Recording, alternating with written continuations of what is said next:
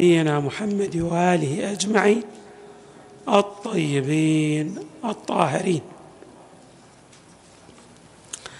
لا زال الكلام موصولا حول برنامج الخطوات التي ينبغي أن يخطوها أن يخطوها من أصيب بداء الوسواس القهري.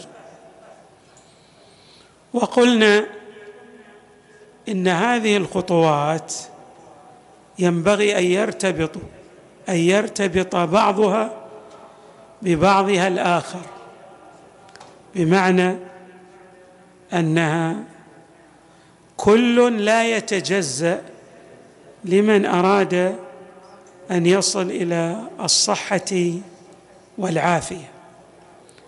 من هذه الخطوات ولعله من أهم هذه الخطوات مسألة إدراك الإنسان وجود عقل باطني إذا صح التعبير أو عقل لا مرئي يسمى بالعقل اللاواعي. طبعا بعض العلماء يفرق بين العقل الباطني والعقل اللاواعي. ولكن يهمنا الحديث عن العقل اللاواعي. العقل اللاواعي هو بمثابة المخزن أو الذاكرة إذا صح التعبير غير المرئية.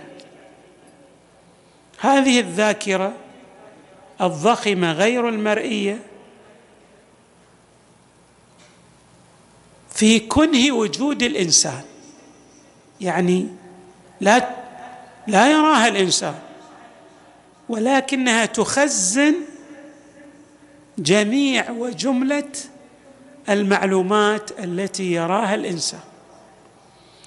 وبمعنى آخر هذا العقل يدرك به الإنسان كثيرا من الأشياء التي لا يستطيع أن يدركها بعقله الواعي. بواسطة العقل الواعي لا يستطيع أن يدرك ذلك ولكنه يدرك هذه الأمور بالعقل اللاواعي. هذه الذاكرة أو الميموري ضخمة جدا وتخزن مليارات المعلومات للإنسان. وهي من الأهمية بمكان. بمعنى أن الإنسان عليه أن يخزن في هذا العقل اللاواعي جميع الأمور الطيبة والخيرة. وحتى إذا مرت عليه الأشياء غير الطيبة عليه أن يتلافى ذلك بجعل هذه الأمور غير الطيبة لا تحدث اثرا سيئا على شخصيته. الآن اولا نشير إلى بعض الروايات التي يمكن أن نستفيد منها العقل اللاواعي. انظروا النبي صلى الله عليه وآله يقول والذي لا إله إلا هو لا يحسن ظن أو لا يحسن ظن عبد مؤمن بالله أو لا يحسن عبد ظنه بالله إلا كان الله عند ظن عبده المؤمن. لأن الله كريم بيده الخيرات يستحي أن يكون عبده المؤمن قد أحسن به الظن ثم يخلف ظنه ورجاءه. فاحسنوا بالله الظن وارغبوا إليه. يعني أرغب فيما عند الله تبارك وتعالى وأحسن ظنك بالله. الإمام الرضا عليه السلام يقول أحسن الظن بالله. فإن الله عز وجل يقول أنا عند ظن عبدي المؤمن بي. إن خيرا فخيرا وإن شرا فشرا. يعني إن ظن بي شرا فسيرجع إليه ظنه السيء. وإن ظن بي خيرا فسيرجع إليه ظنه الخير بالخير. ويقول إمامنا أمير المؤمنين حسن ظن العبد بالله سبحانه على قدر رجائه له. وحسن توكل العبد على الله على قدر ثقته بالله. رواية جميلة أخرى موجودة في كتاب علي عليه السلام. الإمام أمير المؤمنين كان يدون الأحاديث التي تصدر من النبي صلى الله عليه وآله. وهناك كتاب اسمه كتاب علي عند الأئمة من أهل البيت عليهم السلام. في كتاب علي عن النبي صلى الله عليه وآله في هذا الكتاب النبي يقول والذي لا إله إلا هو ما أعطي مؤمن قط خير الدنيا والآخرة إلا بحسن ظنه بالله ورجائه له وحسن خلقه والكف عن اغتياب المؤمنين والذي لا إله إلا هو لا يعذب الله مؤمنا بعد التوبة والاستغفار إلا بسوء ظنه بالله وتقصيره من رجائه وسوء خلقه واغتيابه للمؤمنين. والذي لا إله إلا هو لا يحسن ظن عبد مؤمن بالله أو لا يحسن ظن عبد مؤمن بالله إلا كان الله عند ظن عبده المؤمن لأن الله كريم بيده الخيرات يستحي أن يكون عبده المؤمن قد أحسن به الظن ثم يخلف ظنه ورجاءه. فأحسنوا بالله الظن وارغبوا إليه. هذه الروايات ماذا تقصد؟ تقصد أنك خزن الخير في كنه وجودك اللامرئي. وإذا خزنت الأمور الطيبة الخيرة سترجع إليك بخير ونفع عميمين. يشملان جميع وجملة مناحي وجودك. شنو أهمية هذا العقل الباطن. الذي قلنا إنه هو بمثابة الذاكرة الضخمة. يعني لا نستطيع أن نحدد مداه ولكنه هو أسرع. يقول العلماء هكذا هو قادر على تسجيل ما يقارب خمسين لقطة في الوقت نفسه. أما العقل الواعي فهو قادر على تسجيل لقطتين. يعني كم سرعة العقل اللاواعي؟ أكثر تقريبا بكم؟ بمرات عديدة يعني. بمرات عديدة. لقطتين بمثابة يعني شنو؟ هذا يخزن معلومتين العقل الواعي وذلك يخزن كم؟ خمسين معلومة خمسين لقطة. يعني لو دخلت إلى المسجد يمكن أنظر إلى وجه رجل أتعمد أن أحفظ ملامح وجهه ولكن دون أن أتوجه لما في المسجد راح عقلي الباطن يدرك نوافذ المسجد المكيفات الموجودة في المسجد الفرش وعشرات اللقطات الأخرى التي أستطيع أن أدرك هذه اللقطات دون أن أوجه إدراكي إليها. فإذا هذه مهمة. وعلي دائما ولذلك تشوفون الروايات تحض الإنسان أن لا ينظر إلى الحرام. لماذا؟ لأن العقل الباطن يخزن هذه الأشياء المحرمة وقد تعود عليه شنو؟ بالسوء والعياذ بالله. طيب العقل الواعي هو يدرك الأشياء التي توجهه إليها. العقل اللاواعي يدرك جميع الأشياء السيئة والحسنة. العقل الواعي يمكنك يمكن للإنسان أن يتحكم فيه. العقل اللاواعي ما تقدر تتحكم فيه. لأنه يقتنص المعلومات من كل الجهات من كل الأشياء وهو بقدرة فائقة جدا. طيب. العقل اللاواعي أيضا يشتغل على طول. يعني حتى إذا كان العقل اللاواعي حتى إذا كان الإنسان نائم. كان الإنسان نائما فعقله اللاواعي يبقى يشتغل. لماذا؟ لأنك قد تمر عليك رؤى أحلام.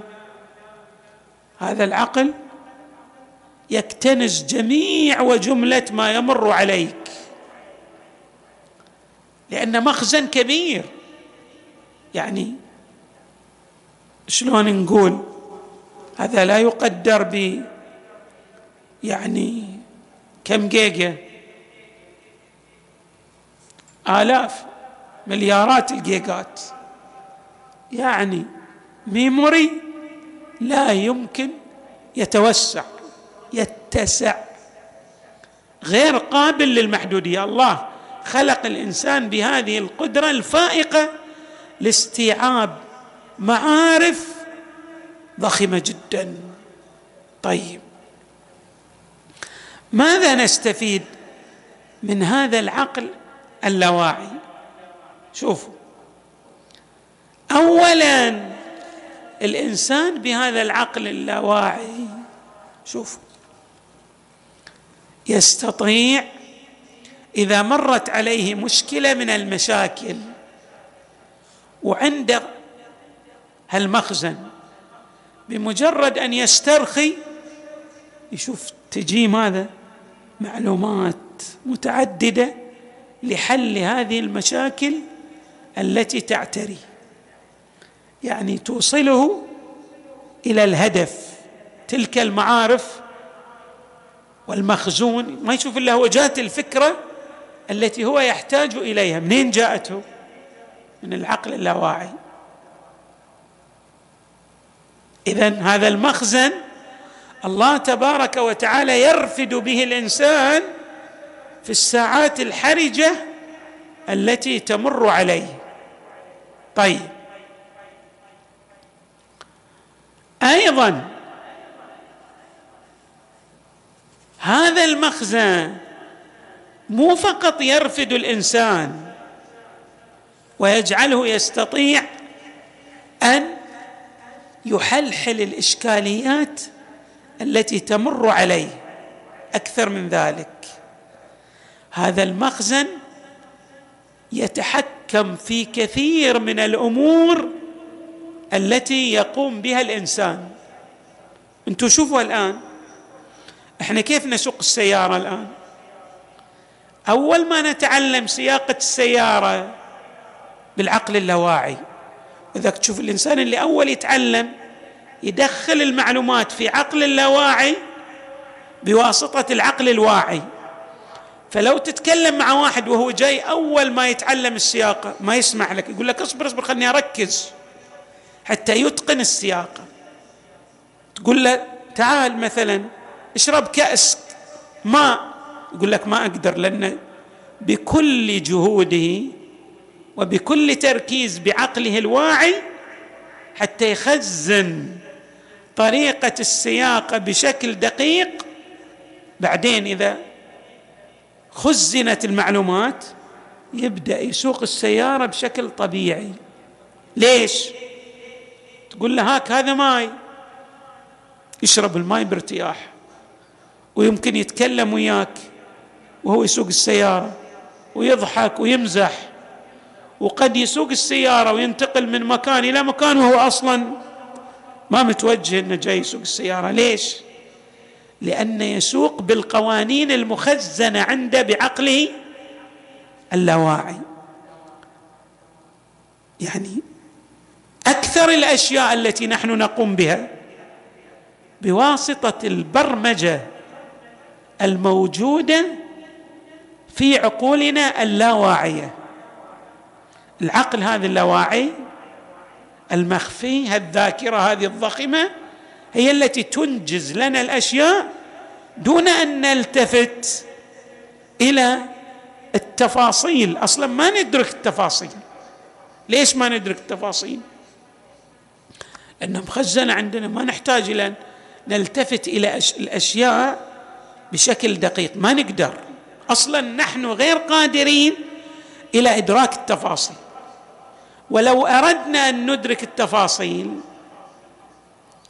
بالعقل الواعي سنقع في تضاد وإشكالية. ما هو هذا التضاد؟ لأن قوة العقل اللاواعي وقدرة العقل اللاواعي بمثابة السيل الجارف كأن سيل يجرف. يسرع. وأنت تريد تمشي عكس التيار عكس هذا السيل الجارف. هل تتمكن من ذلك؟ السيل يجرف البيوت ويجرف العمارات ويجرف كل ما يقف أمام السيل هذا يزيله. ليش؟ لقوة هذا الدفع الكبير. ولذلك أنت تستطيع أن تنجز كما قلنا جميع الأمور التي عندك في حياتك بواسطة عقلك اللاواعي. لما تريد أن تعكس تريد أن تفهم التفاصيل ماذا؟ تقع في تضاد. يعني لا يسمح لك العقل اللاواعي بقدرته الهائلة أن تدرك تفاصيل كيفية العمل. ما تقدر. ليش ما تقدر؟ يصعب عليك ذلك أصلا مستحيل مو ما تقدر مستحيل. ليش أنا أقول لكم هذا؟ أكثر الذين يصابون بالوسواس القهري عندهم مشكلة تضاد بين العقلين. العقل اللاواعي والعقل الواعي. يعني هو يريد أن يدرك تفاصيل عمله. والحال إن العمل هذا مخزن يمشي بسرعة هائلة. يعني لو فرضنا سرعته خلنا أقول لكم كسرعة الضوء يمكن هو أسرع من الضوء بس أقرب لكم كسرعة الضوء. سرعة العقل اللاواعي كسرعة الضوء. شفتوا قد سرعة الضوء سريعة جدا؟ سرعة العقل اللاواعي مد جارف. مثلا الآن أنا مخزن عندي كيفية الوضوء. أريد أتوضأ. أتوضأ شوف روحي أتوضأ بشكل سريع. لما أريد أن أركز أشوف شلون وضوئي أقدر ولا ما أقدر؟ صحيح إني ما أقدر. ليش؟ لأن عقلي الواعي يقابل عقلي اللاواعي الذي خزن فيه ماذا؟ السرعة الهائلة. هذه معلومات محفوظة لدي. ما أقدر ادرك تفاصيل وضوئي. نعم يمكن بعض الناس جزء من بدنه يصير مثلا ما يوصل مثلا. ما في مثلا شنو؟ ما يوصل عند الماء مثلا في منطقة في يده. ممكن يمسح عليه ثلاث أربع مرات لا بأس بس مو بأكثر من ذلك. فإذا أكثر الناس الذين يصابون بالوسواس القهري يقعون في تضاد ويريدون إدراك التفاصيل للعمل الذي يقوم به العقل اللاواعي الذي قلنا سرعته كسرعة الضوء أو كسرعة السيل الجارف الذي لا يبقي ولا يذر امامه فلما أريد أن أجعل ما أقوم به بالعقل اللاواعي. مثلا لو أردت الآن أفكر بطريقة قيامي بالسياقة بالعقل الواعي وأنا مبرمج السياقة عندي أقدر ولا ما أقدر؟ ما أقدر لأن هذه خلاص مبرمجة. تشوفني أسوق بشكل طبيعي أصلا ما من دون ألتفت. امسك السيارة وكذا بينما اللي بيتعلم قلنا بالعكس. يحتاج شوف ويركز. ما يسمح حتى الأحد يتكلم وياه ليش؟ لأنه ما بعد يخزن قواعد السياقة. لكن بعد التخزين مثل تخزين عملية الوضوء تخزين عملية الغسل. وطبعا التخزين دائما منين يأتي؟ بالتكرار. تكرار. لما تخزن العلماء يختلفون. كم مرة يحتاج الإنسان يخزن المعلومة. لكن الإنسان يحتاج إلى عشرات المرات لبعض المعلومات. مثلا قد يحتاج إلى أربعين مرة حتى يتخزن عنده. بس بعد ما تتخزن في العقل اللاواعي خلاص تكون تصدر منك بشكل شنو؟ طبيعي جدا. انسيابي. سهل. فيكون نلتفت إلى هذا التضاد بين مسار العقلين. فمن وقع في الوسواس ينبغي أن ينبه. يقال له أنت تريد أن تدرك عملية الوضوء أو الغسل أو الصلاة بالتفاصيل والحال أن الصلاة أنت كم مرة قاعد تتعلمها أو التكبير؟ الله أكبر. كبرت. واحد لما يبغي يكبر. لأنه يبغي يدرك كل تفاصيل كل حرف الحالة. ما يقدر. يبغي يتصور كل شيء ما يقدر لأن هذا مبرمج. تقول أنت بشكل غير أصلا ما تلتفت إليه مخزن في كل وجودك. الله أكبر وخلاص مشيت. من دون أن تنتبه. بس تبغي تدقق في التفاصيل راح تقع في الوسواس القهري وذاك شوفوا العلاج اللي أعطاه الإمام الصادق. يقول أمضي لا تلتفت. يعني امشي على المسار والسكة التي يعطيك إياها عقلك اللاواعي الذي برمجت فيه المعلومات أيضا آتي ببعض القوانين التي نستفيدها من العقل اللاواعي وهي قوانين جد هامة ومذكورة في عشرات الكتب اللي في علم النفس. من القوانين أن كل ما يتف... ما تفكر فيه يتسع وينتشر من نفس نوعه ويضيف أشياء مشابهة له. فلو أنك فكرت في القلق سيتسع القلق عندك. لو فكرت في السعادة السعادة تنتشر على وجودك. فاذا كنا ننتبه أن من القوانين لو فكرت في سهولة الأشياء راح تشوف الأشياء انسيابية وتصدر منك بشكل طبيعي تلقائي كما نعبر. أيضا قانون التركيز من قوانين العقل اللاواعي. كيف؟ شنو؟ يعني أي شيء تركز عليه راح ماذا؟ تعيش في فلكه تدور في محيطه نعم. وحتى إذا ركزت فيه بشكل أكبر تظن إن الحياة كلها ما في إلا هذا الشيء اللي تفكر فيه. غيره مو موجود. فيكون ينتبه الإنسان. فمثلا من يركز على شنو؟ المشاعر السلبية راح يعيش سلبي.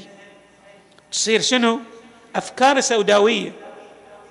ولذلك قلنا شوف الروايات من أحسن الظن بالله وأحسن الظن بالناس. شوف الحياة طبيعية حلوة وجميلة. بينما الذي يسيء ظنه بالله ويسيء ظنه بالناس شوف الحياة مملوءة بالإشكاليات والتعب وما إلى ذلك من المشاكل. من قوانين العقل اللاواعي نعم هو أن هذا العقل اللاواعي دائما يعطيك ماذا؟ المسجات الرسائل. ولذلك أشرنا أن كلما تخزن فيه امورا إيجابية كلما يرسل لك ماذا؟ إضاءات نورانية تنعكس على كل وجملة وجودك. نعم. أيضا من القوانين قانون يسموه يسميه العلماء قانون الانجذاب. بمعنى أنك إذا توقعت الخير موجود عندنا دائما نكرر إحنا هذا المثال تفاءلوا بالخير تجدوا الإنسان الذي يتفاءل بالأمور السلبية راح يجد الأمور سلبية. بينما إذا تفاءل بالأمور الخيرة والطيبة راح يجد أنها ماذا؟ نعم ترجع إليه. هذه يسمونه قانون التوقع والانجذاب. تشوف واحد مثلا تفكر فيه تطلع ما تشوف إلا قدامك. تقول شلون شفت هذا؟ توي أفكر فيه قبل شوي. في نوع من الترابط. فلذلك فكروا يعني أو ألفتوا نظر هذا الذي يصاب بالوسواس القهري بأهمية أن نجعل تفكيره ايجابيا. وبالتالي يتخلص من هذا الوسواس. طيب أيضا من القوانين. قانون نسميه قانون الاعتقاد. شنو هذا قانون الاعتقاد؟ هذا قانون الاعتقاد يرتبط بالإيمان. وكلما ازداد الإنسان ايمانا كلما ماذا؟ الاعتقاد هو ماذا؟ من عقد الشيء من العقد عقد القلب على شيء. ماخوذ حتى تشوفون أول إحنا عندنا كاحسائيين شو نقول؟ إذا تبي تتذكر شيء يقول لك أعقد قطرتك أول. أول ما في جوالات ولا في شيء تحط لك. شو اسمه هذا؟ يعني نوتة وتسجل فيها أو رسائل صوتية في المسجل. تسجلها وتالي ترجع إليها. أول ما فيها الحكي يقول لك اعقد. أخذ القلب هكذا يعني العقيدة من عقد الشيء كأنك تربط الأشياء. وبالتالي ترجع إليه. هذا القانون قانون الاعتقاد. نعم. قانون جدا هام. ولذلك يقول لك الإنسان إذا اعتقد بأشياء اعتقد موجود عندنا في الروايات. إذا دعوت الله تبارك وتعالى أعتقد فعلا أن الله سيجيب دعائك. إذا تدعو الله وأنت غير مؤمن بإجابة الدعاء ما يستجاب الدعاء. بينما إذا دعوت الله وأنت تعتقد أن الله سيجيب لك الدعاء تجد أثر الدعاء. فاذا قانون الاعتقاد جد هام في التأثير الإيجابي على المعتقد. أيضا من القوانين قانون يسميه العلماء السبب والنتيجة يعني الفعل ورد الفعل. الإنسان كل عمل يقوم به في حياته له تأثيرات. ليش؟ الله تبارك وتعالى يقول والعصر إن الإنسان لفي خسر. إلا الذين آمنوا وعملوا الصالحات. كل شيء تعمله خير طيب حسن. شوف آلاف الأمور الإيجابية التي ترجع إليك بالخير والرفاهية وتمتد على مناحي وجودك المتعددة. هذا غاية في الأهمية. أيضا من القوانين قانون نسميه التراكم. إيش معنى قانون التراكم؟ لقد أشرنا إليه فيما تقدم. يعني الإنسان كلما يرسخ المعلومة في هذا العقل اللاواعي كلما يستفيد منها تشوفون العلماء الكبار لما تسأله ماذا؟ ولقد أشرنا إلى هذا. تقول له أنت كيف صرت عالم؟ يقول لك أنا دائما أقرأ. أفكر أتحاور مع أهل الاختصاص. من هذا التفكير من هذه القراءة المكررة تشوفون بعض العلماء أنا قرأت في حياتهم يقرأ بعض الكتب أكثر من مئة مرة. كما مر علينا مثلا الشيخ الرئيس يرحمه الله قرأ كتاب ما وراء الطبيعة لأرسطو أكثر من مئة مرة. لماذا؟ لأنه هو يريد أيضا أن يخزن هذه المعلومات بحيث متى ما أراد أن يرجع إليها استطاع بسهولة ويسر. خفيفين مثل ما نقول. سرعة فائقة جدا. فاذا العقل اللاواعي من الأهمية بمكان ادراكه وإدراك حيثياته وفهم أن الإنسان لا يقع في تضاد بين العقلين. الواعي واللاواعي يخلص الإنسان من كثير من إشكاليات الوسواس القهري. والحمد لله رب العالمين. صلى الله وسلم وزاد وبارك على سيدنا ونبينا محمد وآله الطاهرين.